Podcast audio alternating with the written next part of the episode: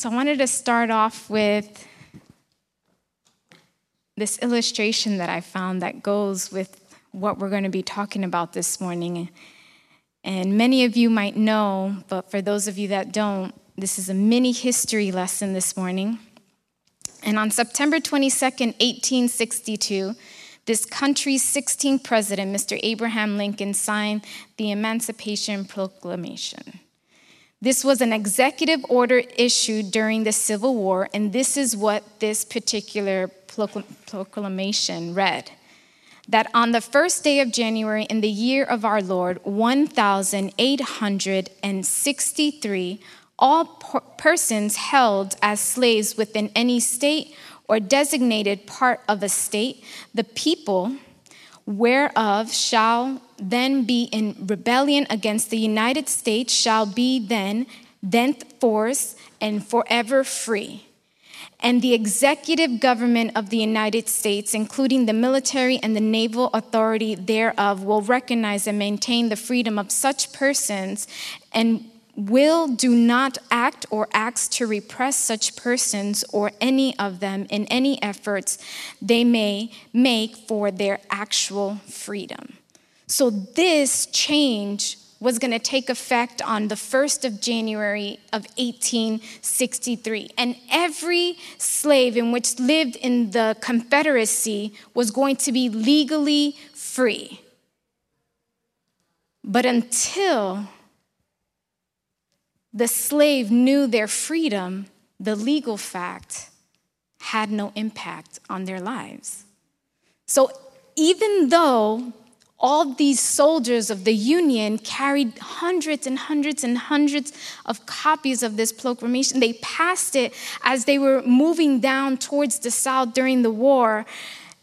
And not until they actually knew, even though it was legal, how were they going to know this freedom?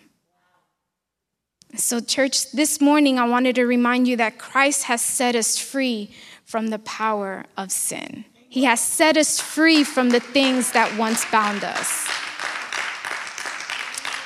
And as I was reading this illustration, a question rose up. It's like, well, how many of us are living like these slaves, even though we have been set free? Do you know your freedom? So I ask, how can we recognize something we don't know? So, today we're going to be looking at the fifth benefit of the presence of God, which is freedom. So, we've already seen four benefits. We've seen faith, wisdom, joy, and strength. And I know today is not 4th of July, it's not our Independence Day, but have you ever stopped to consider what is the cost to have freedom? As many of us know, we are living in a time in which many people have developed kind of like this foolish, view of freedom. The view of the world in reference to freedom attempts to convince many that they must look out for themselves and no one else, or that they know what is best for us and we just need to follow. In the past, freedom was seen as the ability to make some responsible choices. Freedom before was being able to choose without someone else's force or pressure to conform. And today I want to talk about a freedom, but not a political freedom. I want to talk about a freedom obtained through the presence of God. Amen. So I want to ask you to stand, and if you can open up your Bibles to the book of Luke, it's going to be in chapter 13, verses 10 through 17. I'm going to be reading from the New International Version.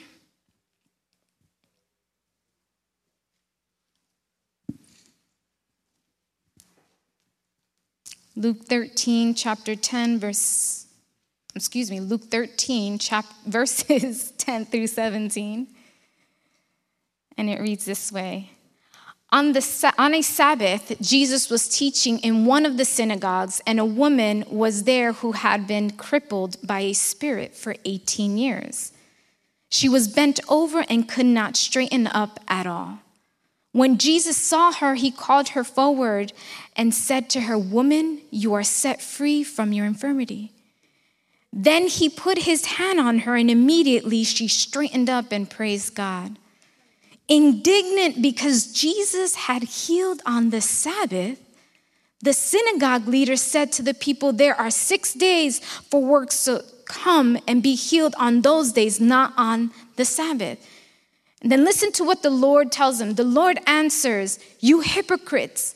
Doesn't each of you on the Sabbath untie your ox or donkey from the stall and lead it out to give it water? Then should not this woman, a daughter of Abraham, who Satan has kept bound for 18 long years, be set free on the Sabbath day from, her, from what bound her? When he said this, all of his opponents were humiliated, but the people were delighted with all the wonderful things he, had, he was doing. Let's pray. Father, we come before you this beautiful Sunday morning, just thanking you for this day that you have gifted us, for this beautiful morning that we are here gathered together to be able to listen to your word, Father. I set myself aside and I ask that you open up our hearts and our minds so we can just absorb what you want us to obtain this beautiful morning. In the name of Jesus, we pray. Amen. Amen. You may be seated. So, in this passage, we see a woman who was crippled for 18 years. For 18 years, she was unable to stand up straight. This woman doesn't even run to Jesus to ask for healing, maybe because she knew the day that it was. Maybe she already knew all these laws and, and you know, guidelines she had to follow. Or maybe she didn't even really know who Jesus was. Or maybe because of having this issue for 18 years, she was scared and hopeless. But Jesus had arrived to the synagogue. And in this particular moment in the book of Luke, this was actually the last time it was recorded that Jesus visited a synagogue in his ministry, because more or less about six months later is when the crucifixion happens, but in this particular moment, he was on his way to Jerusalem. He was headed over there. And he calls her and he sets her free from her disability by laying hands on her. And she responds by standing up straight and she starts to praise God. See, the physical was secondary to what Satan had done in her life. This woman of 18 years of this issue, she was accustomed to it. She was probably resigned, like, mm, I'm never gonna change, or this is just the way I have to live with. This was a long and serious illness. For 18 years, she was had to look down she couldn't see the sun in all its splendor. She couldn't see the color of the sky. She couldn't identify a cloud. She couldn't see the birds. She couldn't see the leaves. She couldn't see fruit. For 18 years, she had become used to looking down and just slightly glance to see what was next to her. For 18 years, her world had been one turning to the side and to the side, but she couldn't stand up. She can just get a glance of what was going on. She was used to seeing defeat, and no one questioned it. What do you think could have been wrong with this woman? I mean, today, what caused the woman to walk all bent over? What could it be?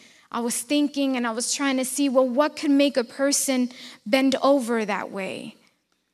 And even though the Bible, depending on the translation you have, some might use crippled, others might use disabled or a spirit of infirmity, but it meant illness. Have you ever guys seen someone walk around this way? Stooped over, bent over, with a bad posture, slumped shoulders, and their eyes always looking to the floor. And when you look at them or spoke to them, you couldn't even talk to them, you know, to their eyes, because all they could look at are their feet. I've seen people like that. But still, what can cause a person to walk this way? Started thinking, well, low self esteem could cause a person to walk bent over. Guilt can cause an extreme heavy load on your shoulders, and it can make their back kind of bend. Also, physical abuse, emotional abuse can make him hunched over. But many have seen that random video on your feed where the puppy has been severely abused and they want you to adopt this puppy or send money to that foundation so they can help them, right? People can also look like that as well. Depression can cause people to slump their shoulders and they shuffle their feet and they look at the ground. But verse 11 tells us she was crippled by a spirit for 18 years. So the woman in our Bible passage, she was enslaved for 18 years with a spiritual issue, not only a physical one. Because Jesus tells us that Satan had kept her bound for 18 years. Haven't we all been bound by Satan in one way or another? We live in a world that's lost, that's broken. And this past year, we've experienced a bunch of different situations. But, church, this morning I want to tell you for those that enter the presence of God, for those who do not allow hate and darkness replace his benefits, they will stand up straight and they will praise the Lord. Amen. Amen. See, the problem this woman had, it was severe and she had it for years. This is, she became accustomed to it. How she cooked, how she cleaned, how she maintained where she lived, I have no clue. I can only imagine what it would be. But for 18 years, she had been walking around looking at the feet of others. At the feet of others is what she would see. She couldn't even see the smiles of a little girl when the little girl would see her dad come home from work. She couldn't even see that. She couldn't see the embraces of family. I know that we can safely assume that this woman probably was unhappy. And for many of us, it's very hard to serve the Lord when we're unhappy. And when we're unhappy, we often focus on what is happening around us. We kind of become self absorbed, selfish. Because if we're unhappy, we want, we want to make other people unhappy. Well, if, they're, if I'm unhappy, they got to be unhappy too. It's hard to focus on God and on others when we're unhappy, when we're depressed, when we're bent over with guilt, with shame. It's impossible to experience the presence of God and His promises when we're living a bent over life. And with this bent over posture, we not only miss out on life, but we miss out on the blessings that He promises us. I found this illustration and it surprised me because as I was reading, I was trying to help this gentleman, and then the last sentence got me. But it says in 1835, a man visited a doctor in Florence, Italy, where he was filled with anxiety and exhausted from lack of sleep. He couldn't eat, he, and he avoided his friends. The doctor examined him and found that he was in prime physical condition. Concluding that this patient needed to have a good time, the physician told him about a circus in town and its star performer, a clown called Grimaldi. Night after night, he had people rolling in the aisles. You must go see him, the doctor advised. Grimaldi is the world's funniest clown. He'll make you laugh and cure your sadness. This man said, No, no, no, no. You don't understand. You need to help me. He can't help me. You see, I am Grimaldi.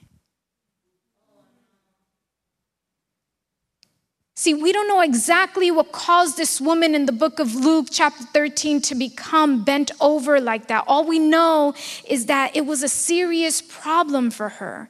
It robbed her of her life, of abundancy. We also know that why did she do it or why did she go to the synagogue on the Sabbath?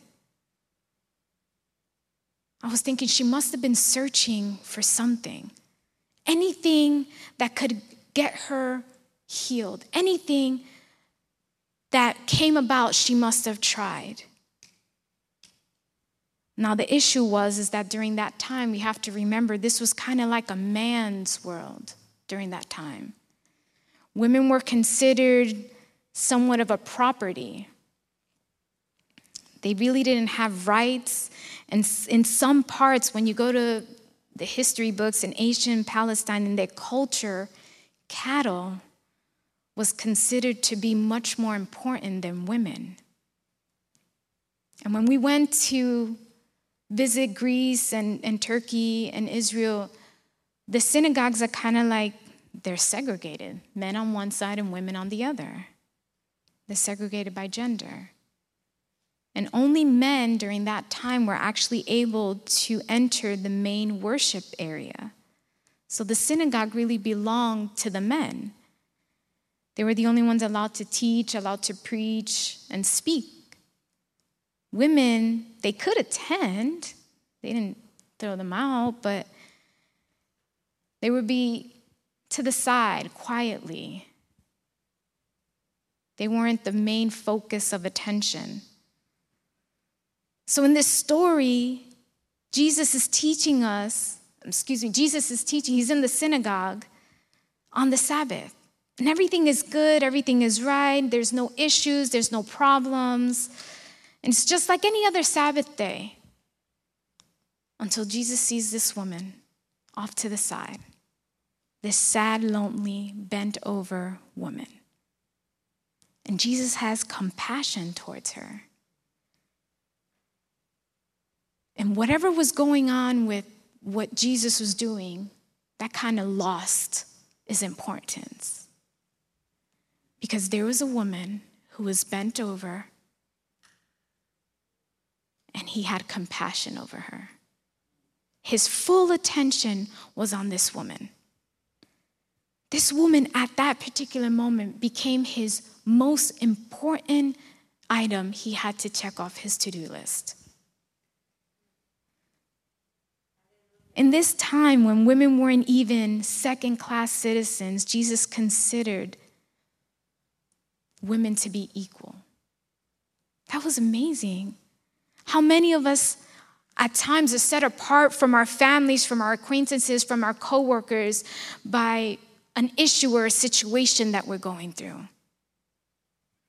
But look at verse 16. It says, This woman, a daughter of Abraham.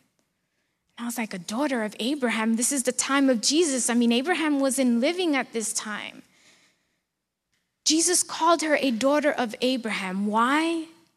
Because what Jesus was saying was that she was an heir. She inherited according to the promise made to Abraham by God. Again, back then, when the women weren't heirs, only men were the ones that were able to inherit.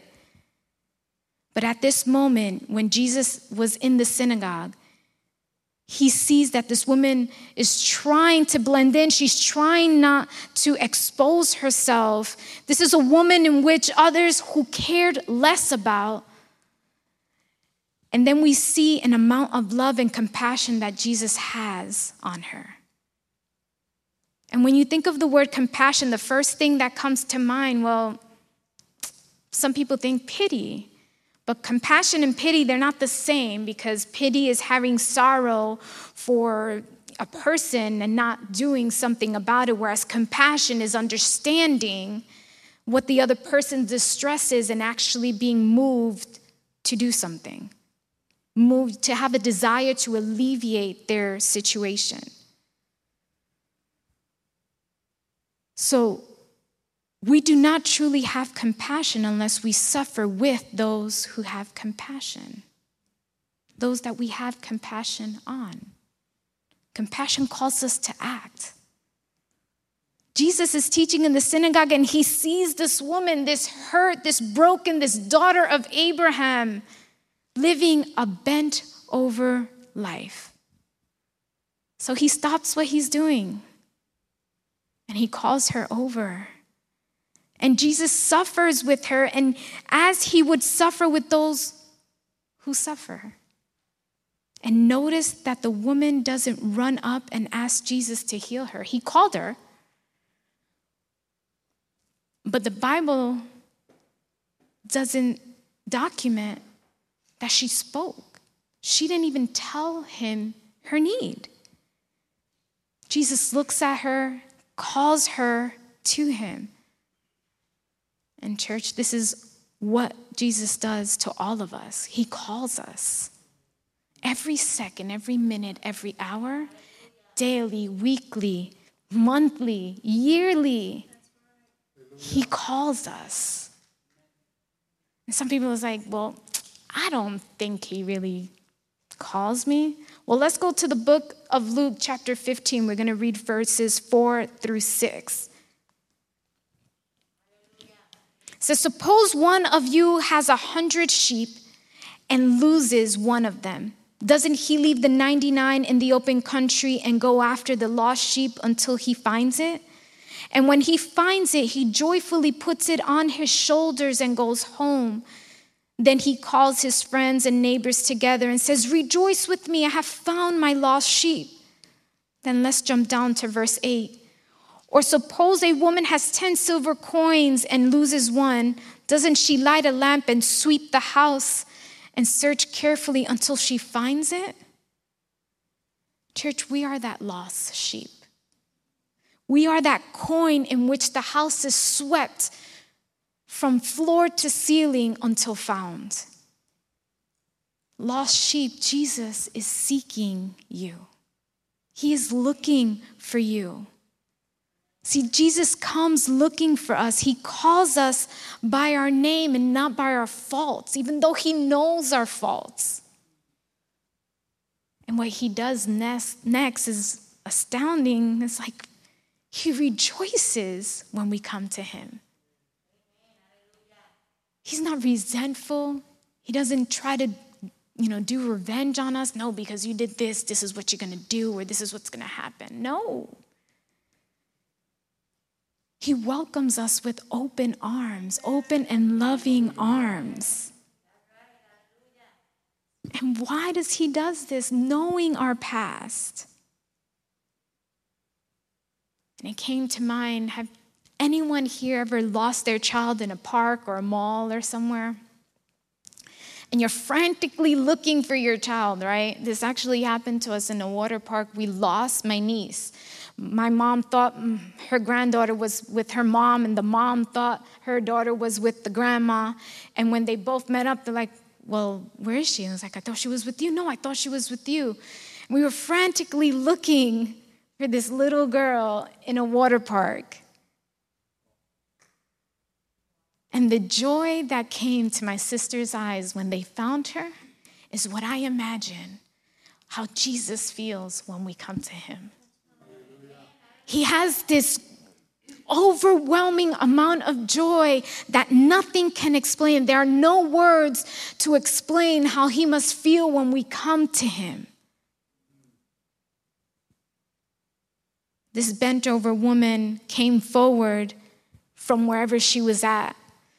She was at the sidelines of the synagogue because she knew, excuse me, she knew her place not directing a word to Jesus, then she feels a hand placed on her. And just like that, her miracle is received that she had waited for 18 long years. Her immediate action was to praise him for her miracle. Jesus touched her despite the fact that she would have been considered unclean due to her illness and the fact that she was a female. That's why she knew her place, because it was the day of the Sabbath. She had to remain apart because of what she was going through. But he touched her knowing her illness. Jesus touched her, and his touch restored her dignity. Her restoration brought her from the sidelines into the center of the community. And he did it on a Sabbath. Healing on the Sabbath caused a stir with many of the leaders in the synagogue. But Jesus, like we mentioned a bit ago, he had compassion. And he wasn't going to let that woman leave the synagogue the way she came in. He didn't want her to return home the way she came in. How many of us come to church to come to church, but not really wanting a change? See, we come to church to say, no, I, I, I go to church on Sundays. But there's not a change that happens. See, Jesus didn't want that to happen to this woman. He didn't want her to come into the synagogue and leave the way she came in. And Jesus doesn't want that for us. He wants us to come in and He wants to change us so when we leave, there's a difference, there's a change. People see things in us that they know, ooh, something happened to her, something happened to him. Verses 14 through 16, it reads that indignant because Jesus had healed on the Sabbath, the synagogue leader said to the people, There are six days for work, so come and be healed on those days and not the Sabbath. He was dictating what they should and shouldn't do. And the Lord says, You hypocrites. Doesn't each of you on the Sabbath untie your ox or donkey from the stall and lead it out to give it water? Then should you not, this woman, a daughter of Abraham, who Satan has kept bound for 18 long years, be set free on the Sabbath day from what bound her? And with this, I want to close. We see three things here First, the ruler of the synagogue responded with indignation. He was angry, he was furious. This man was offended since Jesus healed on the Sabbath. Why? Why was he so angry? Why was he like that? And so, what this man does is instead of direct his, his saying whatever he had to say directly to Jesus. No, he directed it to the crowd, to the people that were there. He was kind of doing it like on purpose, but not on purpose. Because he didn't want to direct his words to Jesus. So he directs it to the crowd.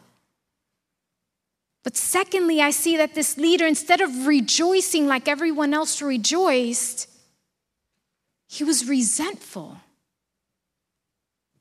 He was resentful because there was an inconvenience for him. What was going on on the Sabbath in the synagogue was an inconvenience. He was upset, he was offended because his inconvenience, he didn't know what to do. He didn't know what was the next step because this didn't fit into the understanding, to the tradition, to the laws of Moses. This was probably very one of maybe the first and only miracles seen by this man, and instead of rejoicing, he was mad. And thirdly, the rabbis, they had laws. They had very strong laws and feelings in, about abusing animals. They used them for sacrifices, but you couldn't abuse them. And even though this woman was bound, they wouldn't think twice to free an animal and to take it to water, but they could care less about this woman we see that they loved animals more than people, and that is why Jesus called them hypocrites. Because even though this woman had some sort of a degenerate spinal condition, maybe spinal stenosis, uh, scoliosis, something that caused her to be bent over. But whatever the physiological reasons were for that bent over condition, those were secondary. And even though she was bound by this condition for those 18 years, she was in church. She came to the synagogue. See, I wonder how many of us, when we're suffering something chronic, something that we've been suffering for years, we find an excuse not to come to church. Oh, see, so you don't understand what I'm going through. I, I get chronic migraines. No, no, you don't understand what it is dealing with the family that I have. Or I'm having actually a very bad day today. I can't make it. Church, I want you to remember in which time this story is taking place at this moment. These people had no way of transportation. There wasn't a bicycle, there wasn't the comfort of a vehicle, there wasn't public transportation. And I can only imagine with her being bent over, there was no funds in order for her to even have a donkey to be able to go to where the synagogue was. And if we remember in other stories, people traveled miles and miles by feet.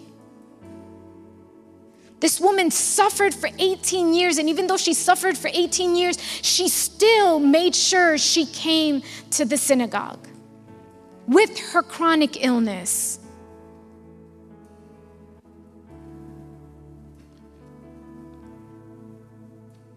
This showed me that this woman didn't have resentment filled in her heart, even though she had this illness. She wasn't like, you know what? That God of love allowed this to happen to me, so I'm not gonna go. Why am I gonna go to church? Why am I gonna go to the synagogue? I'm not gonna go. She still went to the synagogue. She still showed up to church on the Sabbath. This woman didn't allow her current situation, her current circumstance to dictate the type of future that she was going to have. Church, we can't allow our past dictate where we end up. We can't. So she knew she needed a change. So she went to the synagogue. And Jesus saw her and he called her over. And I'm thinking, man, why did Jesus call her over? He didn't see that she's bent over. I mean, she's kind of disabled. Why didn't, in the condition that she was, why didn't Jesus go to her? I was thinking and I was like, well, I believe he was actually allowing her to exercise her faith since he was calling her to do something. So she goes to him and she's freed of her condition immediately. And I want to ask you to stand.